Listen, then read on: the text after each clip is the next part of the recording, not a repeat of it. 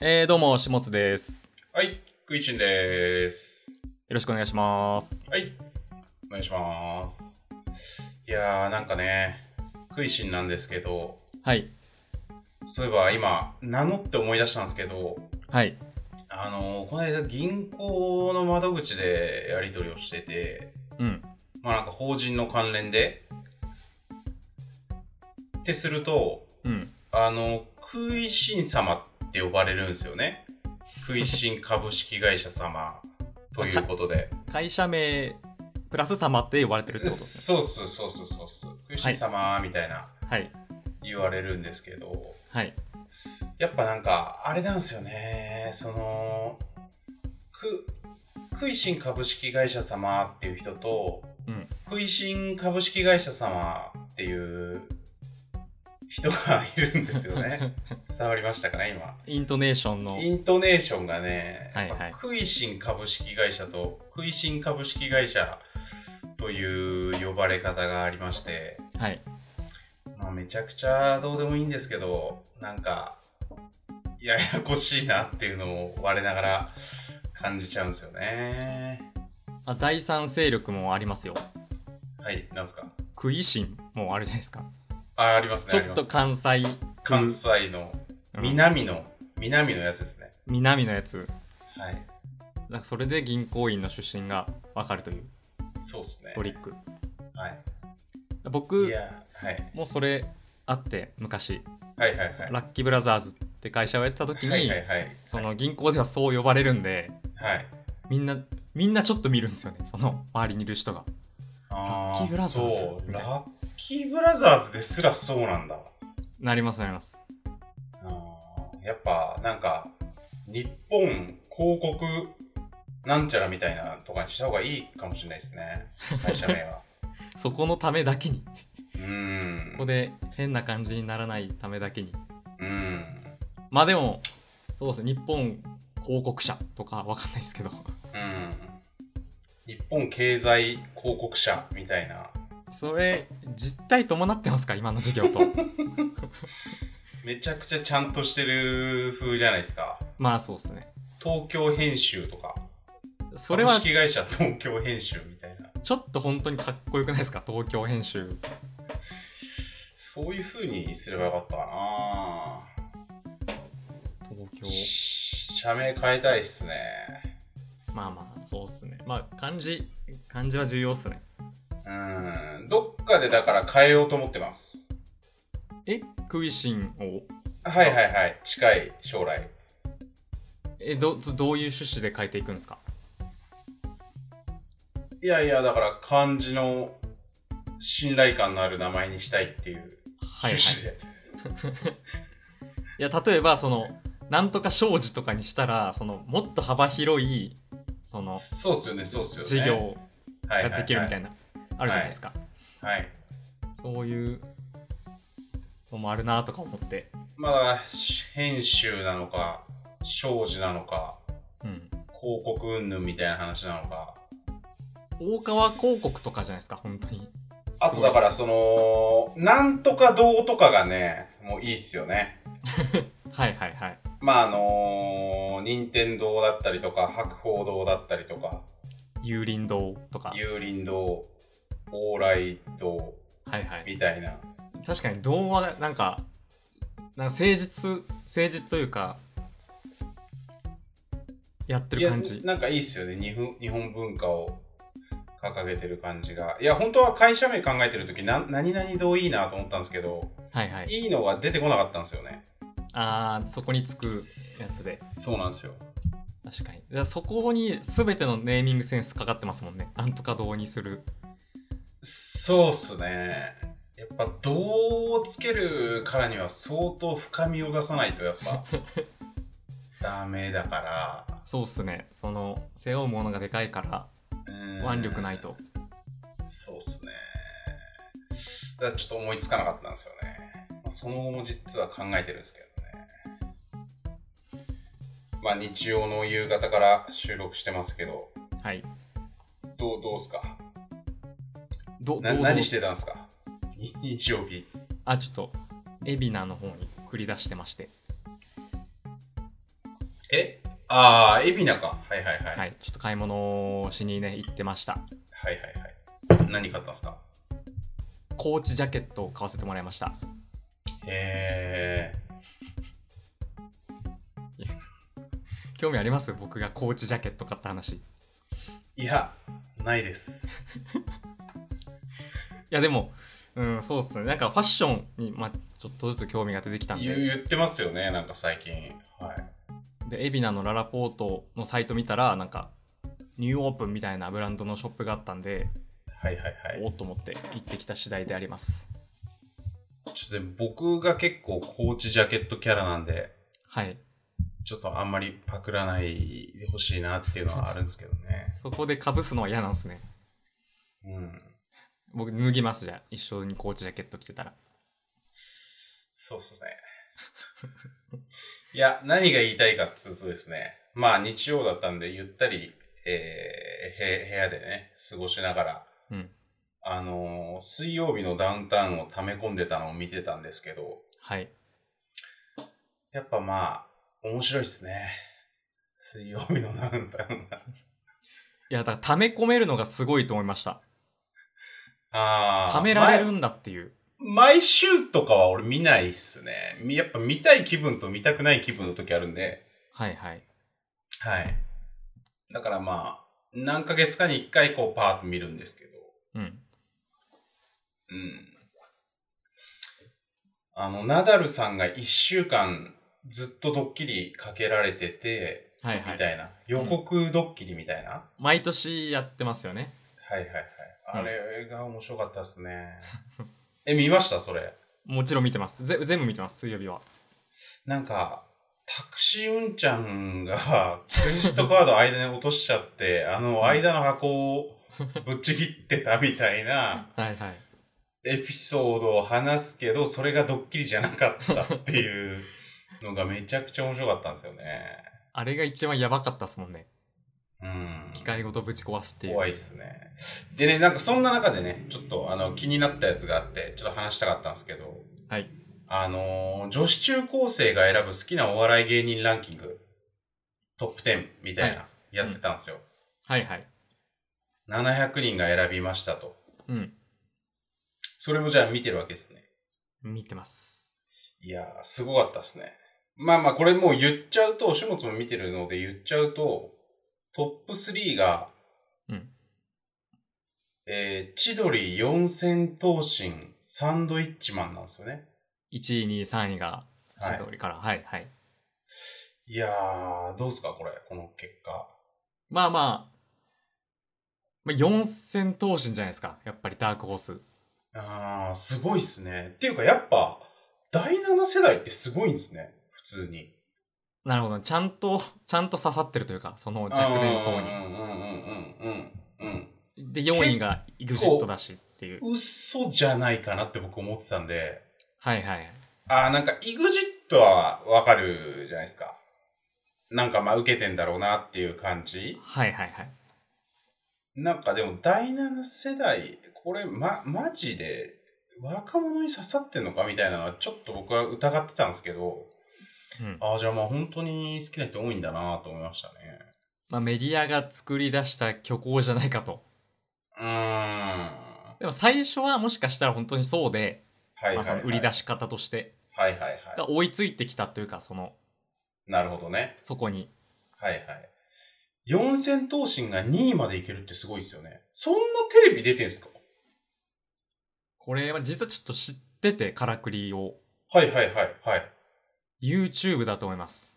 はあ、なるほどなまあコメントしてましたよね。インスタライブと YouTube で見てるみたいな。うんうんうん。そうそう。いやーだから、これ結構俺思ったんですけど、うんだから好きな芸人と言いつつ、結構だから、YouTuber として見てるっていう側面が結構でかいっすよね。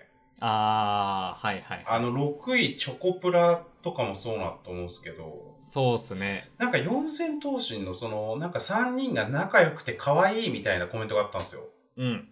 あ、それってもう完全にあの、フィッシャーズとか東海オンエアとかなんかそういう見方に近いなと思って、そうっすね。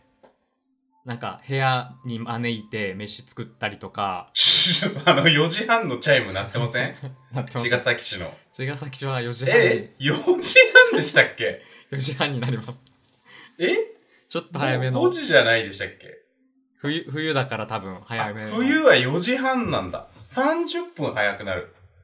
え渋谷区は鳴らないですかチャイムってかならないっすね。ああならないですね。はい。やっぱ地域の子供に対してのことサなんイレンですかね。で四千頭身はまあそのはいはい。後藤がすごいそのアウディ買ったりこそのタワマンに引っ越したりみたいなのをちゃんとはいはいはい YouTube でやってるんですよ、はいはい、そうはいうい。のいわゆるその YouTuber が最初にやってくやつ。そうそうそうそうそう売れ、売れていく YouTuber がやるやつ。はいそれを多分やってるから面白いってのとああ。あと石橋人気、はいはいはい。地味な、はいど、どっちが石橋さんですかえっと坊主じゃない方あ、へえ。がなんかそのか隠れイケメかっこいいンみたいなそうそうああ、なるほど。みたいな評価がへーされてるイメージあります、はいはいはいはいはい。いや、だから逆に言うと、千鳥さんとサンドイッチマンはさ、うん、多分テレビだよね。テレビですね完全にいや、それもやっぱでもすごいっすよね、やっもうそのフィールドのみでやってぱ。うあとん。いや、なんか、はいははい。どうぞ。そう考えるとその、まあ、この説ってあの、はいはい。まあ、ノンスタイルがはい。そのずっと若者人気が続いててそうっすよね。そのさとはいえその2015年とか6年とかになってくるとこうさすがに10位には入ってこないんじゃないかっていうところでやってるじゃないですかうんうんうんいまだに5位なんですようんうんうん。うん。これが一すごい番っすね。すごいなと思ってえ、あんまりテレビ出てないよね。そうっすよ出てんのねネタ番組とかではまあ見るけどはいはいはい。いや、だから僕結構一時期からテレビ見るようにしてて、まあでも確かに決まった番組しか見ないんですよね。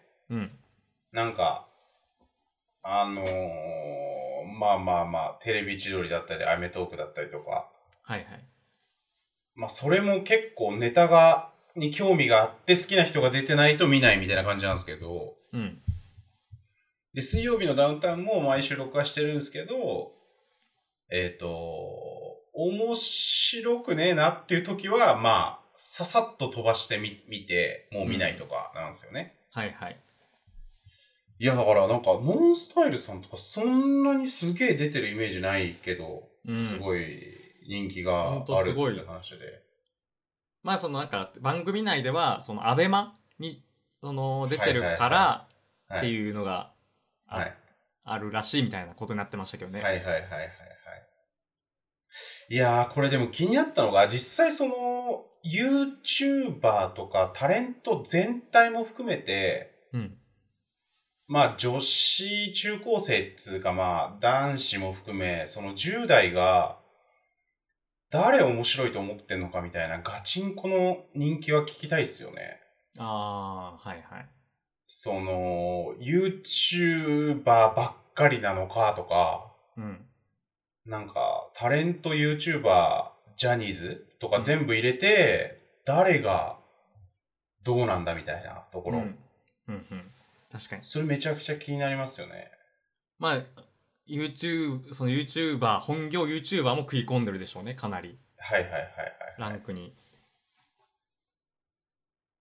どうなんだろうな。でも今の中高生とかってさ、多分小学生の時にそれこそあのヒカキンさんとかはじめしゃしょうさんとかさ、うんまあ、第一世代というか、ね、その初期の YouTube からでやってる YouTuber たちを見てた世代なんですよね、多好分。きお仕事にの CM が流れ出した頃ぐらい、はいはいはいはいはい。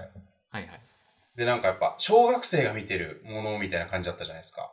まあそう今でもそうだと思うんですけど、はいはいまあ幼稚園とか小学生とかが、時間潰せるみたいな。うん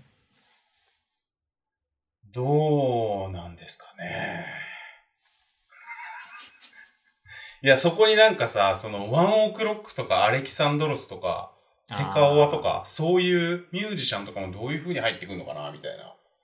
面白ではないんじゃないですかさすがにあ見てるには入るけどはいはいはい。まあまあだからそこはもうさすがに面白じゃなくてあれっすよ。その、好きな、好きなあ人気、好きなうん好やつ、全部。きなそしたらもう孫悟空とか入ってくるんじゃないですか普通にえどういうことどういうことそのアニメキャラもそそういう次元で話すと好きなやつにドラゴンボールってこと「ドラゴンボール」とか そう入ってこないでしょ。10, 10代っすよ。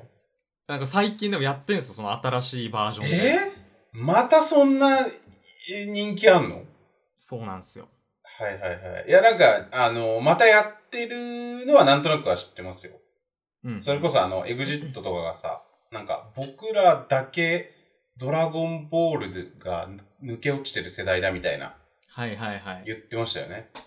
確かに確かにそのれこそ下津世代なんじゃないですか ?20 代後半から30ぐらいな。いや本当にそうっすねあのー昔のそのテレビのやつを見てましたもんそのああ。はい昔やってたのを再放送というかはいはい。で見てた。世代なんではいはいはい。確かに抜け落ちてますねはいはい。いや、なんか、この間中田のあっちゃんが言ってたのが、その、YouTube で、スラムダンクとか、エヴァンゲリオンとかやるんだけど、うんそれはなんでかっていうと、自分と同じ世代の人が自分のことを見てくれてることが多くて、うんだから、鬼滅とかをやるよりも、自分が本当にハマった世代のやつをやった方が受けやすいんだみたいなことはい言っはていて、ああ、そうかと思ったんですけど。え、それで言うとさ、ま、漫画のど真ん中って何なのブブリーチ、ナルトみたいな話ですかうーんそそうですねブリーチナルトワンピースああワンピースはまあずっとだけどやっぱでも、ワンピースも結構トップ層なんですね。そういう意味では。うんうん全然トップっすね人によるぐらいで僕らが多分、中1か中2で始まったんですけど、ワンピース。い、うんや、すごかったっすよ。やっぱ最初から。あその、中高生にちゃんとドンピシャで当たってたというか。いまだにですもんねワンピースなんて今の中高生も好きなのえー、好きじゃないですかワンピースってやっぱそうなんだ。呪術廻戦でしょ今はとかなってんですかねやっぱ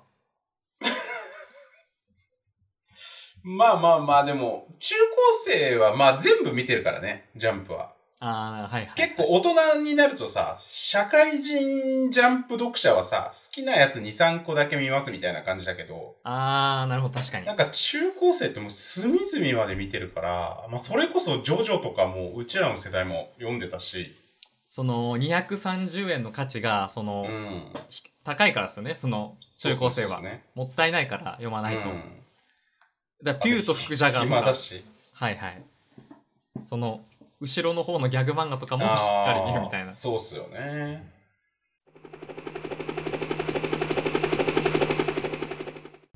お便りお便りのコーナーですえそんななんかいや初めてのなんかお便りで拍手とか初めてだったんでちょっとちょっとビビってましたがなりを入れてみましたちょっと、はいはいはいはいえー今月もねたくさんのお便りをいただいてるので読んでいこうと思います、はいはいはい、はい、お願いしますとラジオネームカチューシャマカロンさんはいこんにちは初めてお便り書きます私はありがとうございます私はステイホーム期間中ラジオにハマりましたいろんなラジオ番組を聞いているうちにラジオに参加したいと思うようになりお便りのコーナーや質問コーナーなどにハガキを送りました結果としては全く読まれませんでした今まで聞いていたのでなんとなく他のリスナーの真似をして送ってはみたのですがそううまくはいきませんねもちろん私の書き方が良くなかったということもあるとは思いますがメールとハガキの両方の募集だったので手軽なメールよりハガキの方が気持ちが伝わるかなと思いハガキにしました今はやはりメールの方が重宝され選ばれやすいのでしょうかハガキは迷惑だったりするのでしょうか長々と質問すみませんというお便りをありがとうございますありがとうございます低姿勢な感じでね、はいカチューシャマカロンさんの質問ですけれどもどうですかこれこれ、まあ、僕らに来たっていうのが、 その、運営してる人に、そういう目線で答えを欲しいっていうことなんですかね、まず。 うんまあ、す謎、ちょ、ちょい謎っすよね。まあ、はがきないですからね、僕ら。そうなんですよね。やがきやってないから、 そのまあまあ、そうですね。まあ、だから、ラジオ好きとして、はいどうかっていうのを答えていけばいいのかっていうことなんですけど、まあ、でもなるほ僕、き、あの、ラジオと、あ、ラジオじゃないわ。えっと、メールとはがきどっちがいいんですかの話で言うと、うんなんか、いや、もう、もはやメールの方が楽だよね、みたいな言ってるの聞いたことあるっすけどね。誰だっけな伊集院さんじゃないっすかね。だ、誰かなまあ、なんかそういう、お笑いの人が、いやもうはがき読みづれえから、うんうんもはやメールでいいんだよみたいな。メールだったらプリントアウトされて、あの、読みやすい文字で出てくるんだからさ、みたいなうんの言ってたのは聞いたことありますね。もうその味とかはもういいと。うん。うん。手書きの味とかじゃないっていう。まあ、一方で、その、ナイナイのオールナイトとかは、結構つい最近まで多分ネタはがきははがきじゃないとダメみたいなのがあったはず。ああ、ですねそういう縛りが。はい。うんうんうん。だからなんか、一般の質問とかは多分メールでもよくて、うん。普通オタ的な部分はメールでもいいんだけど、ネタはがきはもうネタ職人がもう、えっと、はがきで送ってこいみたいな。はいはい。まあなんかそういう固定観念ありますもんね。なんか、うん。ネ。タははがきみたいな。 うん。まあだからそういうね、なんかオールドスクールなのもいいですけど、まあメールでいいんじゃないですかまあはがきメールで言ったら全然メールがいいと思います。うん。はがきは迷惑だったりするのでしょうかって聞かれてるんですけど、まあ、はがきでやってる番組はもちろんはがきでもいいんじゃないですかね。そうっすね。まあ、どっちでもいい気がしますけどね。うん。それは番組によるというしか。うんうんうん。まあ、あと、その、すんごい昔聞いたことあるのは、その、はがき職人とかは、なんか、はがきの縁を蛍光ペンでこう、ピューって塗って、はいはい。なんか、こう、束になって、なんていうの、山積みになってる時に分かるようにうん うん、工夫するとか、なんかそういうの聞いたことありますけどね。あけん検証のはがきでそれ聞きません、あ、検証はがきか。はいはいはいでもそっ。ちもありそうっすね。そのお便りもそうだし。 はいはいはい。あとなんかその検証はがき、検証はがきでそれはずるじゃないですか。いやでも当たることが目的なんであれは。当たりさえすればいい。はいはいはい。あとなんかプニプニしたシールを貼るとかはなんかそういうテクニック。あー、分厚さを作って。その手に触れ、引っかかりやすいじゃないですか。あめっちゃー、確かにね。これはずるいっすけどね、明確に。あー、まあでも、検証はがきでそれやってたら、逆に俺外すけどな。あ、この少年腐ったやつ絶対嫌だって思 って。はい、蛍光ペンズルですっていう感じ。確かになんか素朴であればあるほどいいっすよね。なんか、うん。検証とかのやつは。あの、このハガキの、てかメールのその内容についてなんですけど、ちょっとはいはいはい。アドバイスできることがちょっとあって。はいはいはい。僕が好きな YouTube チャンネルおませちゃんブラザーズっていうチャンネルあるんですけど、はいはいはいはいはい。そこに元はがき職人の人がいてえー、はい。で話そういう動画があったんですよ前その元はがきしあじゃあ元はがき職人じゃない、元あの放送作家だラジオ、はいはいはい。はいはいはい。で元放送作家が話すその採用しやすいはがきの送り方みたいな話があったんですよはいはいはいはいはい。で、はいそこでや言われてたのはやっぱスポンサーがめっちゃ大事だととにかく、うんうんうんうんうんラジオはうんうんで例えばうん。あのじゃあ ANA がスポンサーだったりうんうんうんうん。する番組があるとしたら、うんうんうんうんうん。じゃあその旅行したエピソードとかを話す時にその、うん新幹線で行きましたとか、うんうんその電車で何時間かけてうん。みたいなのってかなり採用されにくいらしいんですよ。ほ要はちゃんとその飛行機要はそのスポンサーが提供してるものをちゃんと使ってう。はい。やってますよっていうのをうんハガキに含めた方が圧倒的にいいらしくて、なるほど。はい。じゃあ例えばそれはハックですね。はい。もっと言うとじゃあペプシがはい。スポンサーの番組だったら、はい。なんか、好きなコカ・コーラを飲んで、みたいはいはいな、はいはいはい。一節とかがあるなしでは全然違うし、なんなら、その別のブランドを出すと、もう絶対はいはいはい NG みたいな。はいはいはい。そうっすよね。らしいんで、なんかやっぱスポンサーにすり寄るってのは意外と重要かもしれないですね。ああ、確かにな。なんか、ちょっとスポンサーにすり寄らないと成立しねえメディアだなっていうのが本当にうん、う思っん。ちゃいますけどね。まあ、 まあラジオはそういうもんっすよね。うーん。いや、まあだから、その、カチューシャマカロンさんに関しては、もちろんその、いいんですけど、こういう下食いラジオみたいなね、特にその、そんなに爆発的な人気ではないまあ、ボ番リュ組ーム、にコアな人気を獲得してると言い換えられます けど、いい言い換えですね。ありがとうございます。はいあそのねこう地上コ波とアかな人気を、うんはい、獲得してるポッドキャストとかにお便りを送るとうん。読まれやすいから、はいそういうところから始めていくのはいいかもしれないですよね。そうですね。草野球から始めて、はいはいはい。大リーグにお上り詰め便るり童貞をこう奪ってるわけですからね。はい。はい。次行きましょ次。ラジオネームトッシーさん。いつも楽しく拝聴しています。う。ありがとうございます。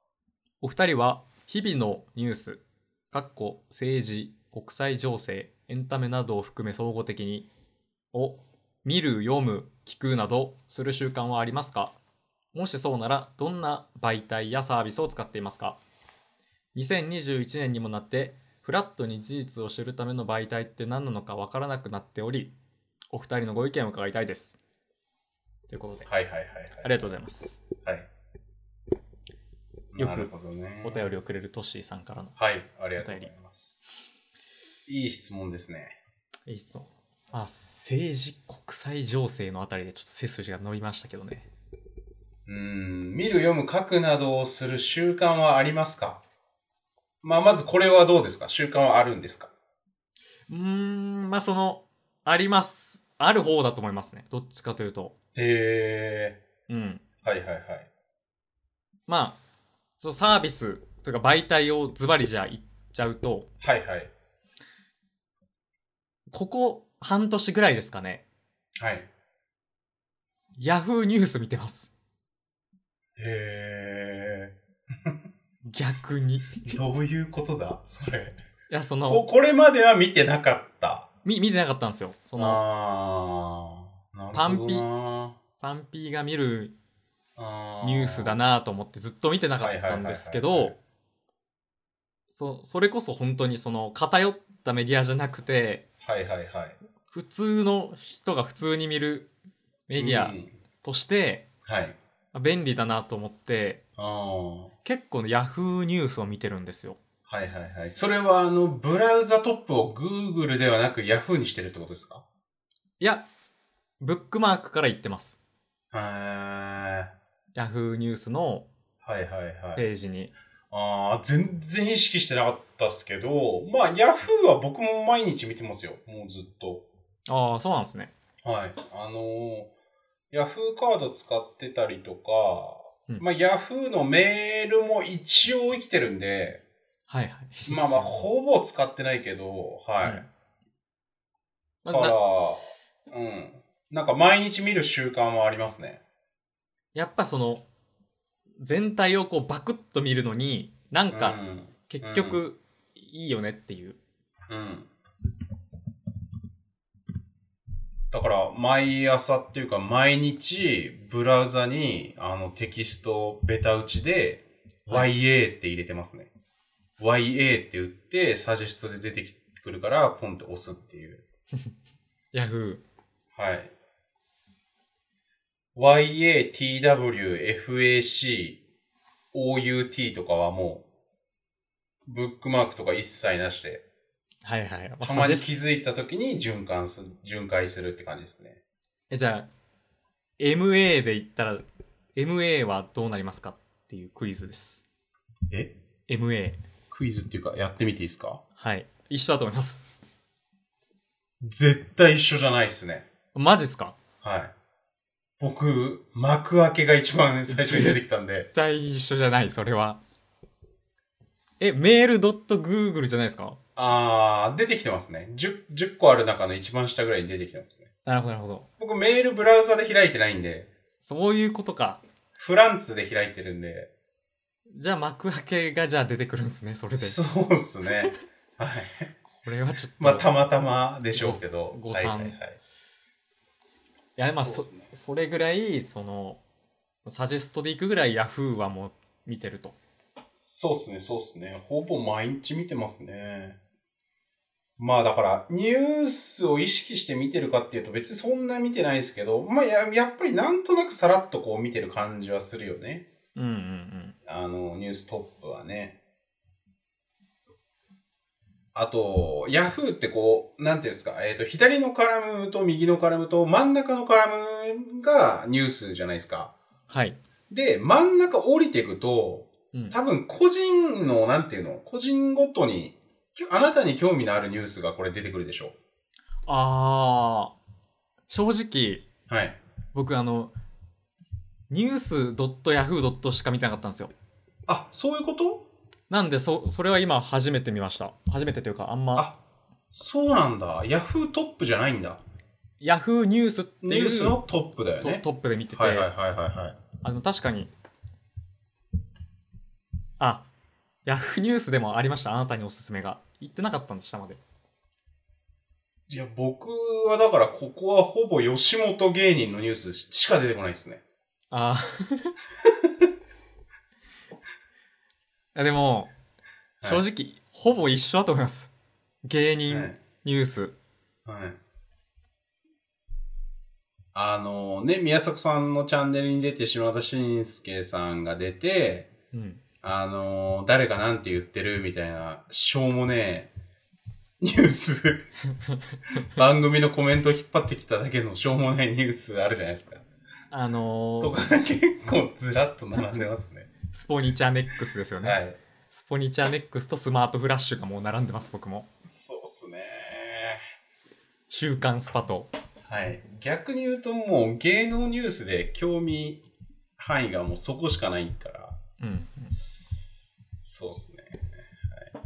そんな感じです。ヤフー以外だし質と問なんでしたっけはいはい。ヤフー以外。信はいはいは頼いしてるソースというかその楽しみに見てるのあるんですかうーん週刊媒体サービス。まあ、一応、あの、ハテナブックマークのトップと、ニはいはいュートピ、ニュートピニュートピっていうのは、えっ、と、ハドウェイズと、が作った、えっ、と、ツイッターで話題のニュースをまとめてあるサイト。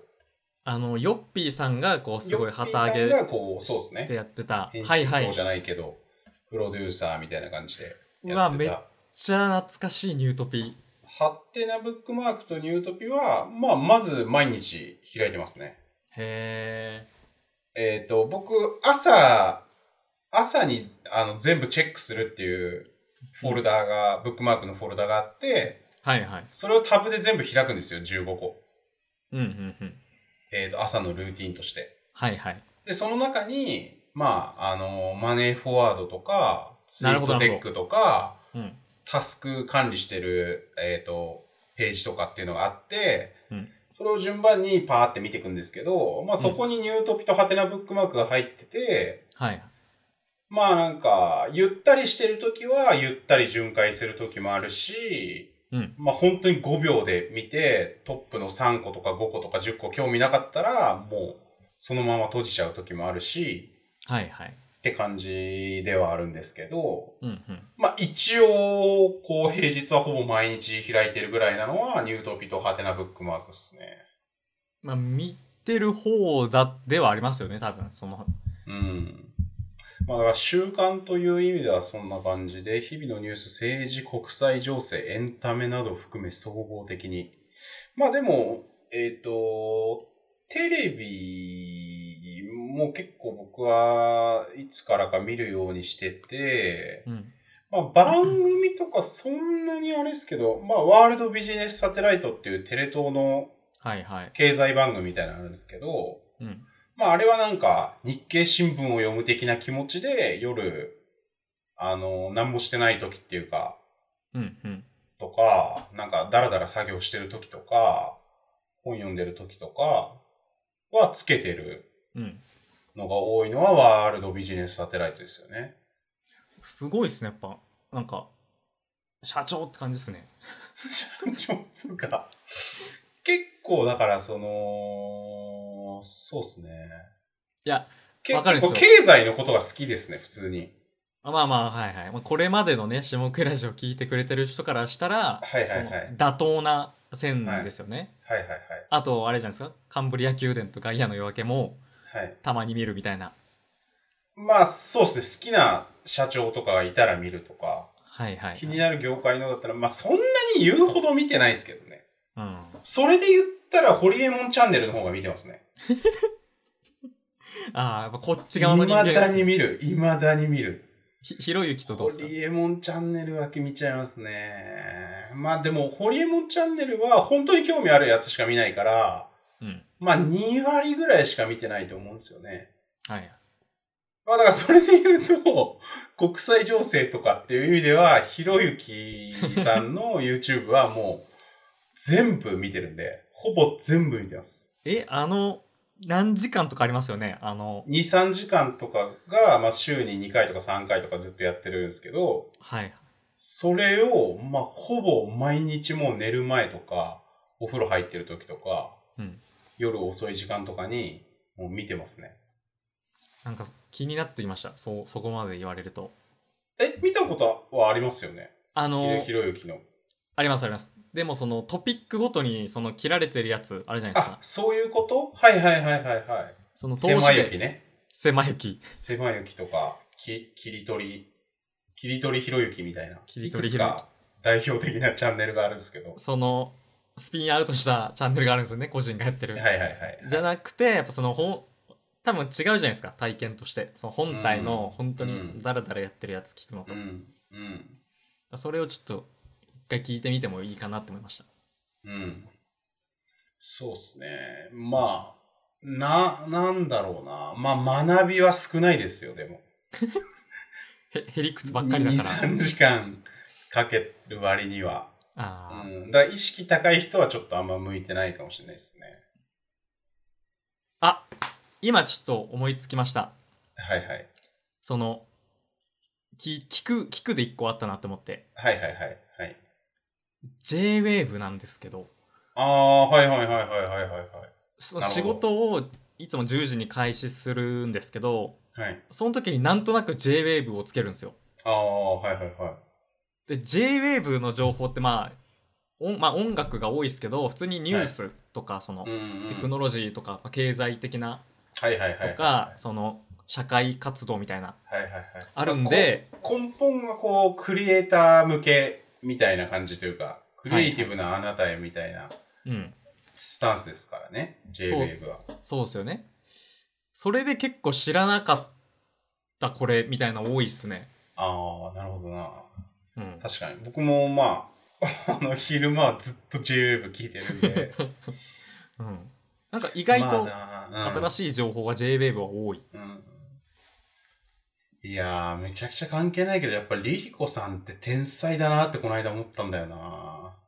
金曜にやってる稲葉優とやってるやつですよねえ、え、あれ金曜だけあ違うかあ金曜は違月うか金じゃないのいや、わかんないっす。いや、俺はいっつもリリコさんの声があの引っかかるから、月金なものだとばっかり思ってた。あ、ちょっと待って、僕が勘違いしてるかもしれない。あ、でも、オールグッドフライデはいはいはい。ーなんで、金曜だけじゃないですか、やっぱり。金曜だけうん。マジでいや、もう毎日入ってくるぐらいの気持ちあるけどな。そ 金曜だけなんだ。印象が強いんですね。うん。まあ確かに、いあの、週1聞くと後引きますよね、ずっと。その後。うん。えー、それすごすぎるっすね。 J、あの、J-Wave の多分同じ時間のうん。月木は、あの、クリストモコがやってるんですよ、多分。そうだそうだそうだ。そっか、そうだ。クリストモコさんも、まあ言われたらもちろん聞いてる印象めっちゃあるわ。でも確かにリリコさんのは強い。うん、味っこい。あのパンチ力、味の濃さ、ジャンバラエみたいな味の濃さ。深い、深い、深いですかいや、全然不快じゃないです。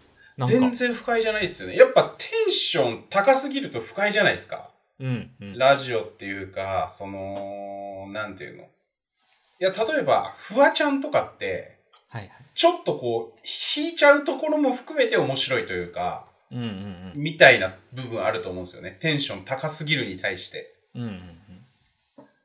で、リリコさんもすげえテンション高いんだけど、なんか、ちょうどずっと聞いてられる具合を保ち続けてくるんですよね。なんかある部分はわきまえてるというか、うん、うん。うん、どういうことなのかわかんないですけど。いやー、レンリーゴさんはだから本当ラジオ DJ の天才ですね。確かにもうずっとあれでいいですもんねもう聞いてるラジオ、はいえー、JWAVE、テレビ、うん、サイト等出てきましたが。あとちょっと最後のその行で、はいそのフラットに事実を知るための媒体っていうことがはいはい。まさに僕今日読んだ記事とリンクしてこれが引っかかったんですけどはいはい。あのフラットに事実を知るための媒体って多分ないんだろうなと思って。うんうんうん。うんうんっていうのも今日オンライン文春オンラインにうん。うん。あのなんかチャイニーズドラゴンっていううん。かた漢字でドラゴンって書くなんか準暴力団みたいなうんうん。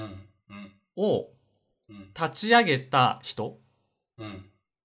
が今そのもうもちろん足を洗ってそのなんか本とかを出してるんですようん。昔こういうことをしててでも今はなんかそのうん。少年院とかに行ってなんかサポートしてるみたいなまあそういう人がいて、うん。で、その、でもその文春オンラインでの記事って、うん。その人が書いた本の中で、うんそ、の悪行というか、その悪いこと、うん。その暴力的な部分だけを切り取って、うん。それが文春オンラインの記事になってるんですよ。うん。うん。そのなぜそうなったかとか、今はこうなってるとかをうん。完全に間引いて。うん。でもその文春オンラインの記事だけを読んだら、すごい普通にやばいやつじゃないですか。うん。うん。めっちゃ過激なんで。うん。うん。っていうその、まあ、絶対その恣意的な見方って入るからうん。何らかの報道とかうん。配信するものって、だか。うん。うん。ら本当にフラットな事実を知るものってまああんまないんだろうなっていうのはすごい思いますね。うん。うん。うんあのなんか、今の話を聞きながら、トッシーさんの文章を改めて読むと、うん、あの、2021年にもなって、って書いてあるんですよね。2021年にもなって、フラットに事実を知るための媒体って何なのか分からなくなっておりってうん書いてあるんですけど、あの、僕がコロナ以降に本当に感じたのが、えっ、と、フェイクニュースか本当のニュースかっていうのをうん読み解けなくなったよね、みたいな話って前もしてますかいやしてるしてないんじゃないですかそんなには。えっ、と、っていうのがあって、なんかはいはい本当にもうわかんないんですよね。その感染症に関するって、まあまあその医療的なこととか うんうんが読み取れなくて、えって思ったのが、あ、これフェイクニュースでしたみたいなのが結構あって、はいはい。だからなんか時代がそういう激動時代に入ってるから、うん余計そうなってるんじゃないかっていう気もするんですよね。はいはい。やっぱなんか、まあ、国際情勢、政治などって書いてあったので言うと、やっぱなんかトランプ大統領がツイッターで人を煽ったから、議会に人が、あのー乱入して大変なことになっちゃいました、みたいな話って、うん、やっぱ浮世離れ感すごいじゃないですか。めち映ゃ画くのちゃ世界っシンすねプルに。うんまあまあコロナもそうっすけど。いやだからそういうなんか浮世離れがどんどん起きてくるんじゃないかなと僕は思ってますけどね。なんか最近フェイクニュースの本読んだんですよ。はいはいはいはい。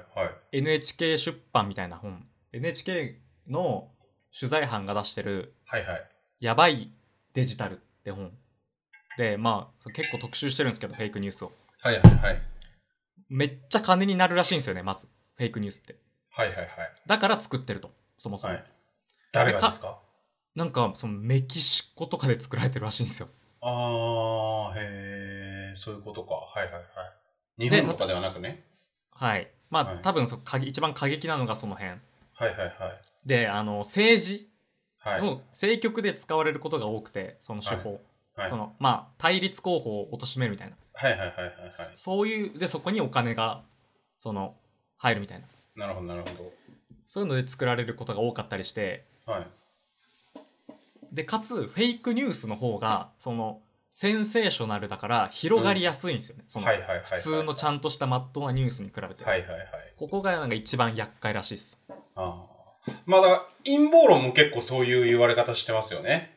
うんうんうんうんやっぱコロナがこれからこうなりますとかっていうのは、まあ本当にこう、なんていうんですか、偉い学者さんとかでもわかんない、断言できない、その、いろんな要素がありすぎて、断言ができない状態なんですってうん言われても、はぁってなっちゃうから、うん陰謀論とかだと、この人たちが悪いからこうなってますっていうのを言い切ってくれるから、うんあ、じゃあそれが正解って思いたいっていう気持ちがみんなの中にあってそっちを信じちゃうっていううんうんうんのがあるみたいですよね。そううんそうっすねいや、なんか言ってて思い出したんですけど、陰謀論もちょっとだけ聞こえ方が変わってるような気がするんですよね。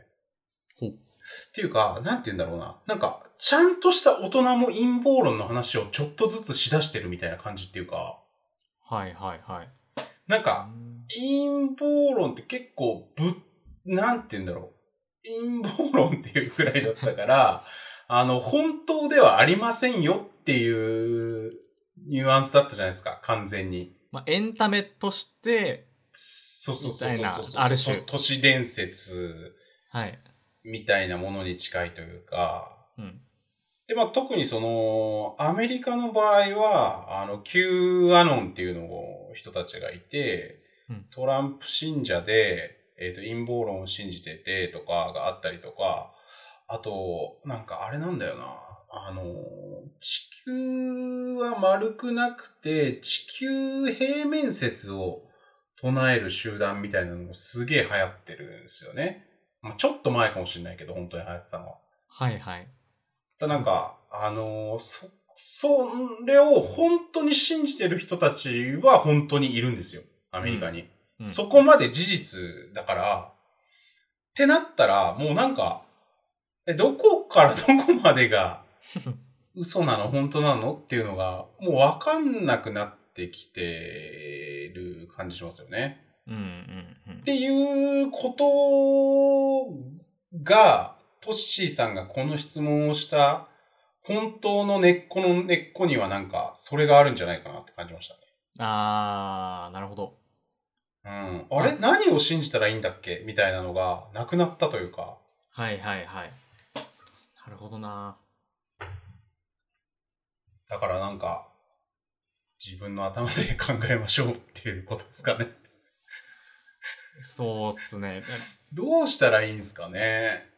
論文をちゃんと読むとか うん。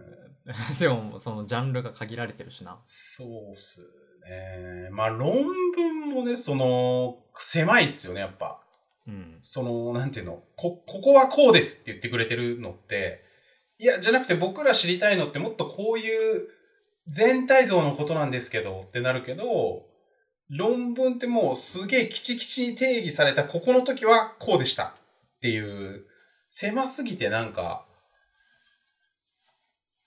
あのーわかん、わかんないというか、まあでもやっぱ大悟さんが人気なのとかと、っていうのはやっぱ科学だからなんでしょうね。論文を元にして喋ってるじゃないですか。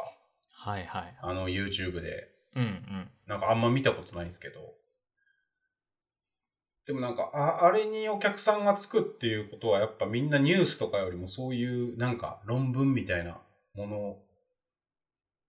のの話を聞きたいっていうのがすごくあるのかなっていうのはなんとなく思いますけどね。まあでも、テレビと、新聞は精度高いと思いますけどね、基本的には。うんうんうん。あの、嘘は基本的に言わないから、だかまあまあまら普通に日経新聞の、あの、有料デジタルあ。うんうん。とかね、でもいいし、新はい聞でもいいし、新聞をね、各社取って見比べるのが一番いいらしいですね、やっぱり。クソハードル高いっすよねく。そハードル20高い。代、30代に対して。読んだことないもんな、新聞。ちゃんと。うん。し今、新聞めちゃくちゃ文字でかいっすよ。でかってなる。えしかも空白とかも多いし、イラストとか図もすげえ多いんですよ。あ、ピッツピツの文字のちっちゃちっちゃの文字じゃないですか。でかいです、今は。へでえ。かでかです。な多んか。分、ちっちゃい頃家に置いてあった新聞から、15年、20年ぐらい新聞ほぼ見てないですっていう人うが、ん今の新聞見たら結構びっくりすると思う。へあえ。文字でかってななるから。はいはいはい。なんでかっていうと、新聞読む人がもう60代以上、70代以上とか、すげえ、あの、上の世代に移ってったんで、うん。そっちをメインターゲットにしなきゃいけないから、うみん、なおじいちゃんおばあちゃんとかなんか、老眼、ルーペでもう新聞読んでるみたいな、はい。え映像なんとなく浮かぶじゃないですか、テレビはでず見きたこルとあーるペをかけて映みたい像な。としてうん。だから、あのーそうなんですよね。そっちに寄ってってるからそうなってるっていうふうに、あの、新聞社の人が言ってましたよ。へえ。若者は見てないと。うん。まあだから新聞でもテレビでも、その、言ってないこととかがあるんでね、それをこう、うまく、そうそうそあのー読み取る力を持てるといいですよね。う。そうっすね。うこんこまでいったらもう立派な社会人じうん。ゃないですか。はい。 はい。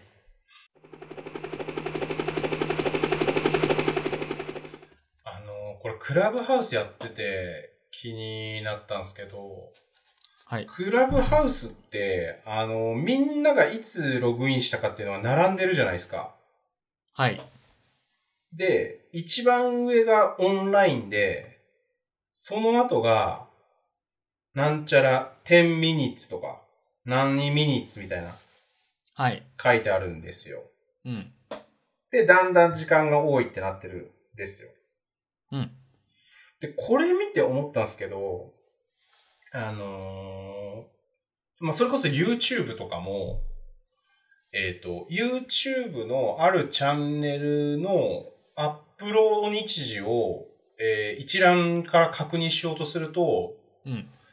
えっと、5時間前、18時間前、2日前、3日前、4日前って書いてあるんですよ。はいはい。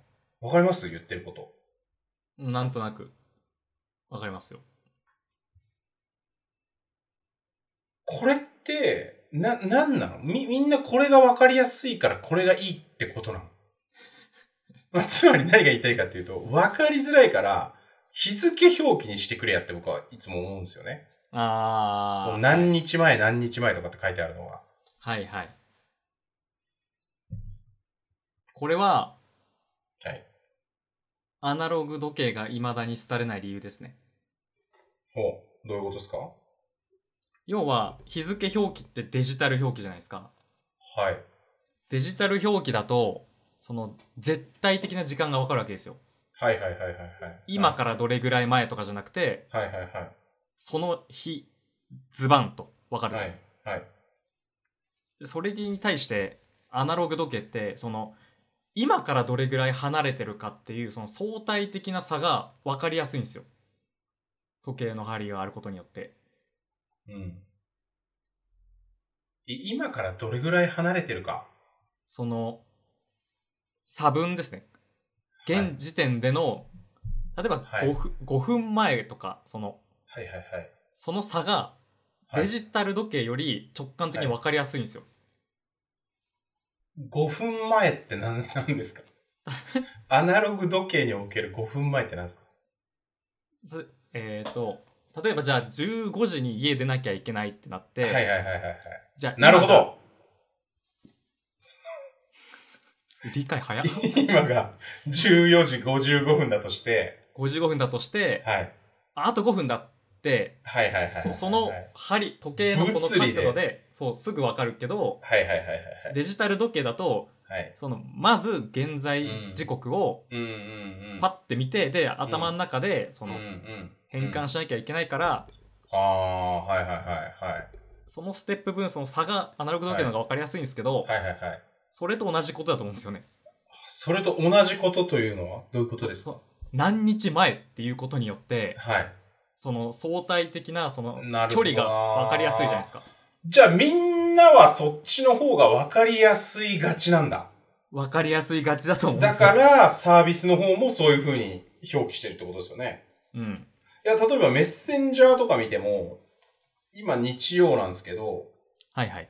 えっ、と、今日送られてきたメッセージは何時何時何時って書いてあるんですけど、昨日以前の場合は、ど、ど、金、木とかって書いてあるんですよ。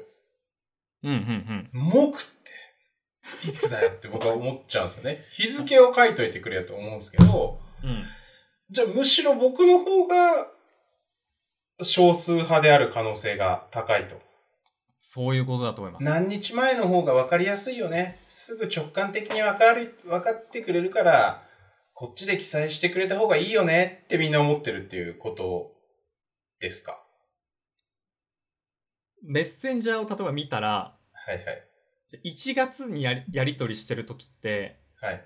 1月、例えば7日とか出てるんですよ。はいはいでも、ちょっと最近だと、そのはい。、はい。木とかじゃないですか。うんうんだから、比較的最近のやり取りは、うん。うん。その相対的に表記した方はいが、はいはいはいはい。つかみ取りやすくて、えもうちょっと離れると、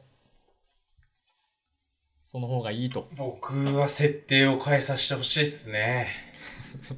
僕はもう全部のアプリでもう絶対表記でデジタル人し間。てほしいっすね。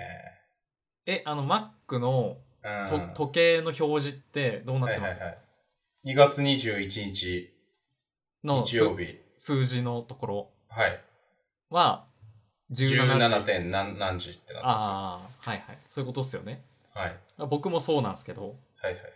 これってそのアナログにもできるじゃないですか、確か。え Mac の、ー、はい、ここ、えー、右上、右上。はい。でもデジタルの方がいい族。そうなんだ。いや、もう全部設定変えてほしいっすね。変えられるようにしてほしいです。すべてのアプリにおいて。でもその、何日前スラックとかもさ、トゥデイとか、イエスタデイとか出るじゃん。はいはい。あの、スレッドを遡っていくと。出ますね。出るんすよ。いやいや、日付にしてって思うんですよね。もう今日、今日からもう、今日も昨日も全部日付にしてって思うんですよ。うん。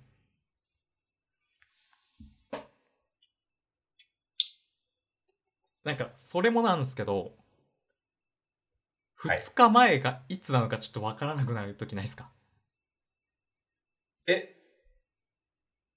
はい。いや、わからなくなるから嫌だっていうのが僕の主張なんですけど。 そういう意味ではない。その、 2日前に何をしたかがわかんないってことあ、違います違います。その、2日前が、あ、一緒ですね、クイシンさんと思ってること、じゃあ。なんか別はにいその、ひ表記とかされなくても、はい例えば、2日前どこどこ行ってみたいな言われたときに、はい。 2日前どの時点の話だっていうのがそのだいぶ考えないと出てこないんですよえ、え、会話の中でですかとか出てきて例えばそれはわかりますよ。えいや、だって2日前は2日前しかないじゃないですか。そそその2日前が何日の何時なのかがそのパッと分かんないんですよねあー日数がってことですか日数があー中3日まあ中まあ二日なのかそれはそうですよ、僕も。みたいなもちろん。な、中3日なのか、中2日なのかがわかんない。例えば3日前って言われた時にはそいはいはのい中3日なのか中2日なのかっていうのをその、まあ、ちゃんと考えたらもちろん多分答え出るんですけどはい。一瞬すごい混乱しちゃうっていうえ、3日前は中何日なんですか 2日じゃないですか、本来は。いやいや、だから出てるじゃん。でそれは間違わないけどな。まあまあ、その、な、なん、3日前が何日で何してたかっていうのは分かんなかったりしますけどね。まあまあ、そうはいはい。手帳見ないと分かんないとか。うん。次行きましょう。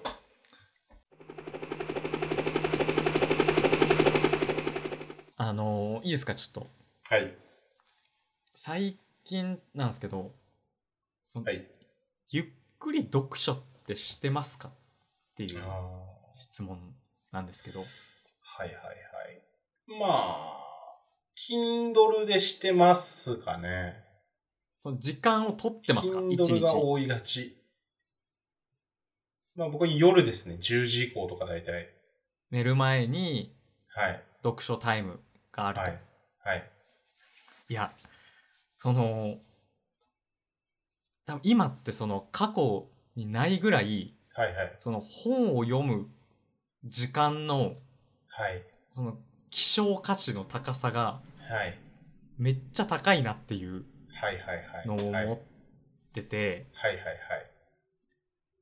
まあその、インスタントな面白コンテンツにもあり余ってるじゃないですか。はいはいはい。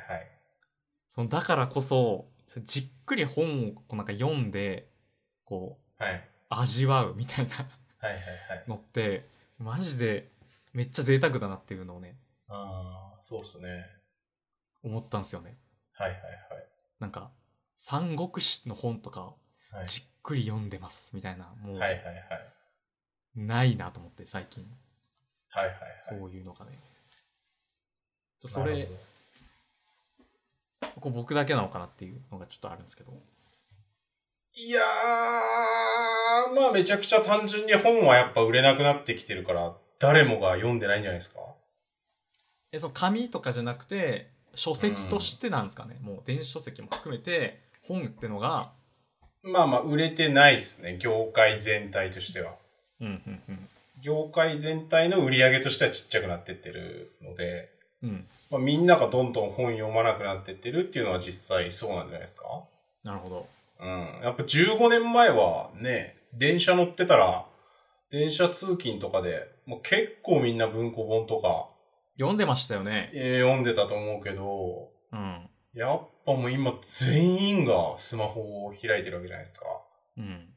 なんか文庫本読んでる人いると、あ、文庫本読んでる人いるって思うもんね。確かに。それは本当に確かに。あと、そのスマホの画面も、例えばチラッと見えたりするじゃないですか、他の人が。はいはいはい。はい。その、ウェブラウザとかを見てる人があんまいないっすね、まず。その記事とかを読んでる人もいない。はいはい大はい。体、テキストを読んでないと。はい。そう、テキスト読んでない。うん。大体ゲームか YouTube っうん。ていう。 YouTube もさ、なんか、手作りニュースみたいな読んでる人、見てる人多くないですか手作りニュー ス。あの、なんか字幕がさ、ゆっくり流れてさ、あー、なんかわかんないけど、怖怖だ、だ、だい、あの、アイドルの誰々が、実はこんな理 由で、なんか、離婚、不倫みたいなのがさ、怖いはいはい。なんか字幕がこう、ゆっくり流れてさ、なんかはい BGM がバーンみたいに流れててさ、はいはい。だらだらこう、なるやつ。 あの、わかりますかねこれ伝わんのかなえ週刊誌の内容をこう抜粋してダラダラ流してるやつみたいなことみっすよたねいなやつ。はいはいつ釣り動画の中身ですよね はいはい。うん。いや、あれすっげえ目に入るんだよな。まあまあゲームもやっぱめちゃくちゃ多いっすよね。ゲームは多いっすうね、ん。その自分がやっぱやらないからすごい目につくというか、うん。うんなんかほんとまあ文字読んでる人なんていないんだろうなっていう、うんまあだから、文字読むの得意な人っていうのがやっぱ1、2割しかいないと僕は思うんですよね。全人類の中で。なるほどで、昔はみんな仕方なく読んでたんですよ。うんやっぱ、それしかないから。まあ全てのコンテンツが文字にそうそうそう。集約されてたからそうそうそうそう。まあ、はいはい雑誌が売れてたのもそうですけど、うんで、まあ今、そのね、まあ動画もあれば何もあればみたいな、TikTok もあればってなったらね、それはそっちにどんどん流れてきますよね。うん。うん。テキストを読んでる人はね、少ないです。まあ自分でもそう感じてるぐらいですからね。テキテスト読まなくなったなっていう。まあまあ、僕はやっぱね、仕事柄もあるし、うん。とにかく活字中毒なんで、あ、活字中毒の人は変わらないのか。もううん、やっぱテキストをどんどん頭に流し込んでないと気持ち悪いみたいなイへメージあり。りますね。えーそれはでもその感覚は本当にわからないですね。味わったことないですね。うん。やっぱなんか映画とか、まあ YouTube とか Netflix もそうだけど、動画だけだとやっぱなんかダラっとしてくるっていうか、うん。なんつうのかな、土日のやっぱ休息、休息としての役割が高い気がしますね、動画は。なるほど、なるほど。まあ、まラあ、ジオとか音声コンテンツもそうだけど。うんうんうんうん入ってきますもんね。うん。うん。何もしなくても。テキストは、そうっすね。もうだかならんて言うん、だろう。うん、どうぞ。そのまあ、主主体的によ追わないといけないじゃないですか、文字って。うん。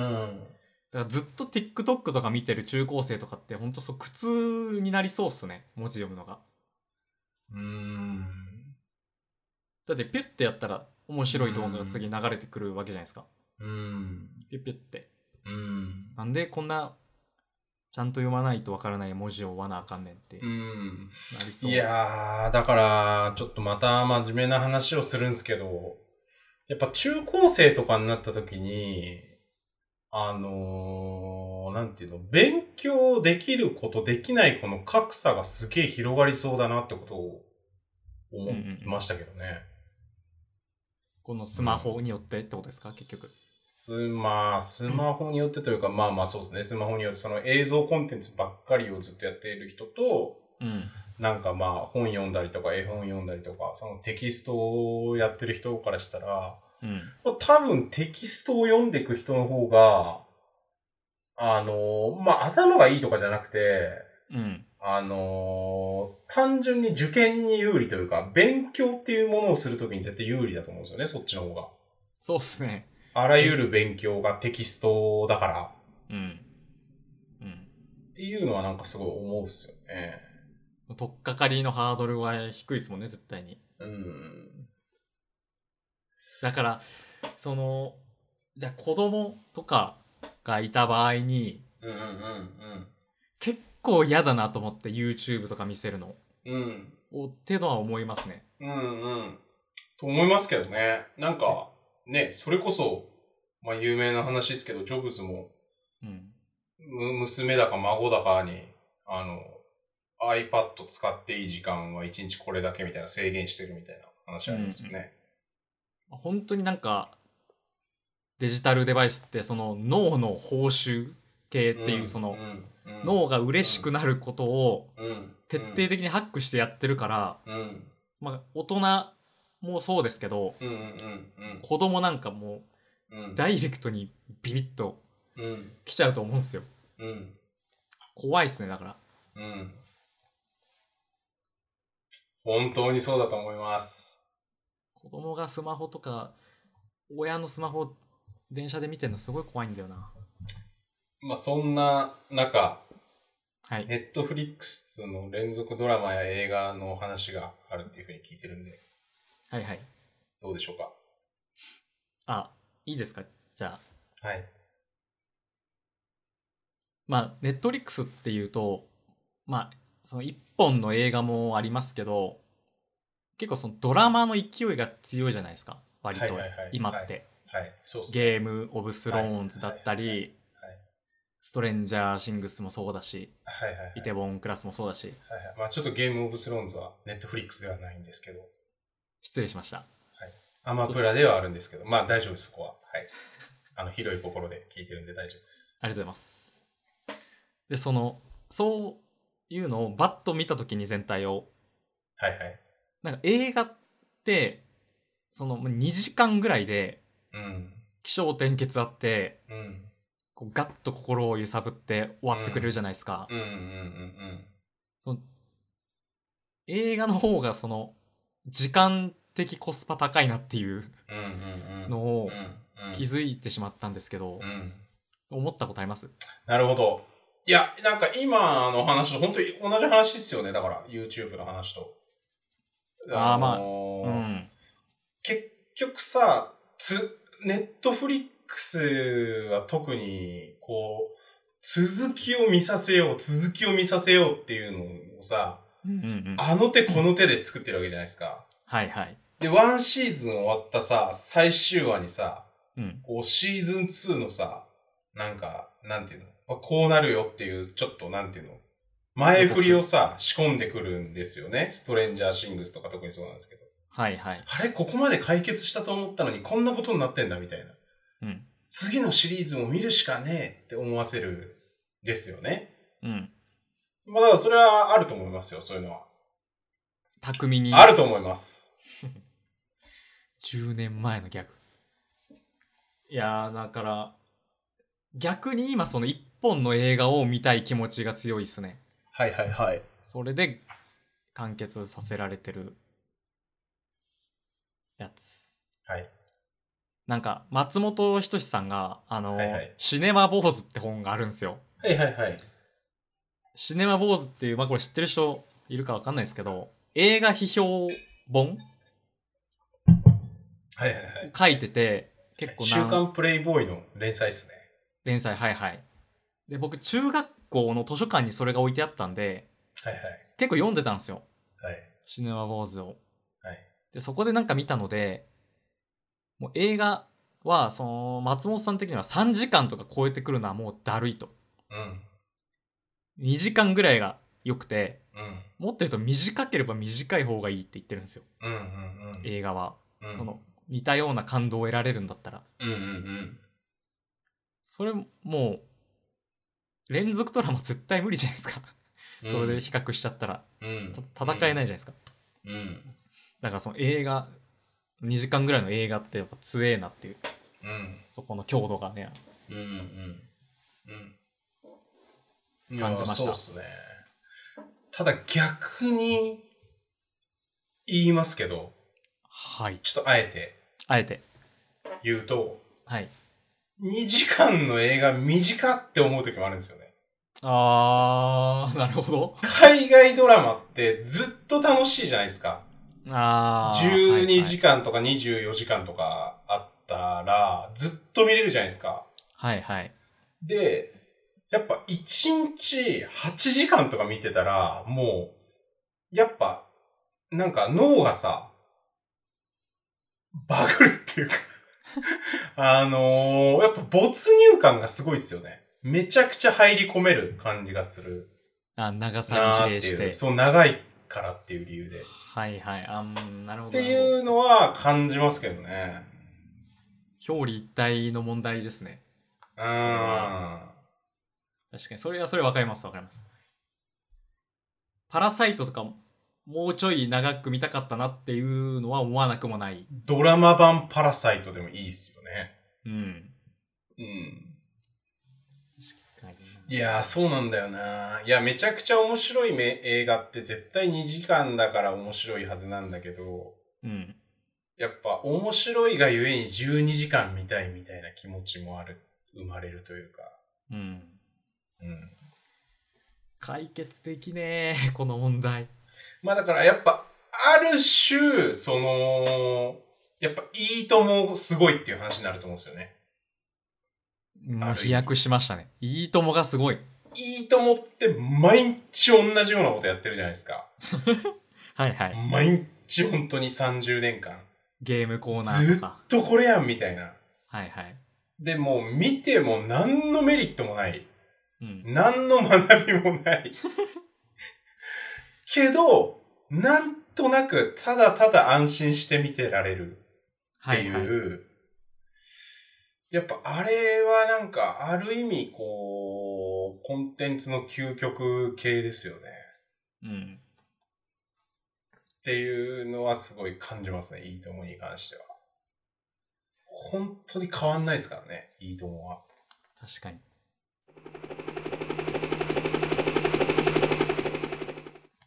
いいっすか、じゃあもう一つ。はい。ちょっとね、あの、年を取ったというか、いい大人になってきたなっていう瞬間が、最近、はい。もう初めて、初めて感じました。こここの気持初ちとめいてうか。大人になったことを感じたんですね。初めて、あ、その、大人になったなの中で、あこのチャンネルは初めてだっていう場面。このチャンネルこのチャンネル というか、このスイッチは初めて押されたなっていう。えー、に、いくつですか27です。 ?7。え、もうちょいで 8? はい。大人っすねえそう、そう思いましたか うーん、ちょっと引きますね。だって大学生だったんだよね、俺会った時。大学生ですね。え、あれ22とかってこと21に。だからもう6、7年ぐらい経っちゃってるんですよね、会ってから。はい。怖いっすね本当に。だって、クイシンさんがまだフォロワー800人台だったんで、そぐられいこそ27、8だったんじゃないですか、僕が。ってことうんうは。んそうなりますね。へえ。あの時のクイシンさんが今の僕だと。怖いっすねかなり怖 いです。なんすかいや、あのーなんか知り合いが、うん。もう、まあ、知り合いって言ってもその同年代じゃないですけどそのまああちょい上ぐらいの人がうん。なんか市長選とかに出だしてるぞっていうああ。のがはいはなくてかつていはい。はい。その普通に会ったこともあるしなんか仕事とかもしたことあるぐらいのはい。関係値をしたんですけどはい。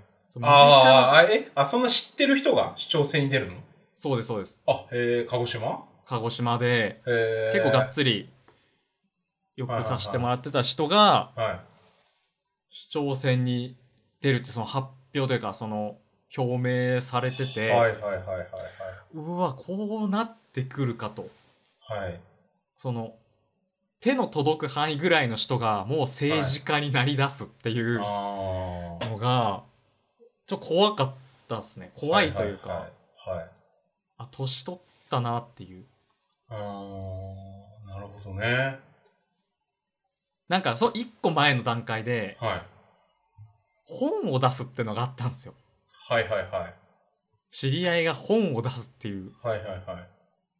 で本を出す人がちょいちょい現れてうん。でそれもちょっと大人になったなって思ったんですけどうん。まあでも政治そ家っていうれのははなんか大人っつうか、まあまあまあ、まあいいっす、まあいいっす、まあいいっす。はい。はいえあはいはいはい。いや、なんか畑による気がするけどね。あまあまあめ確ちゃくちゃかにうん。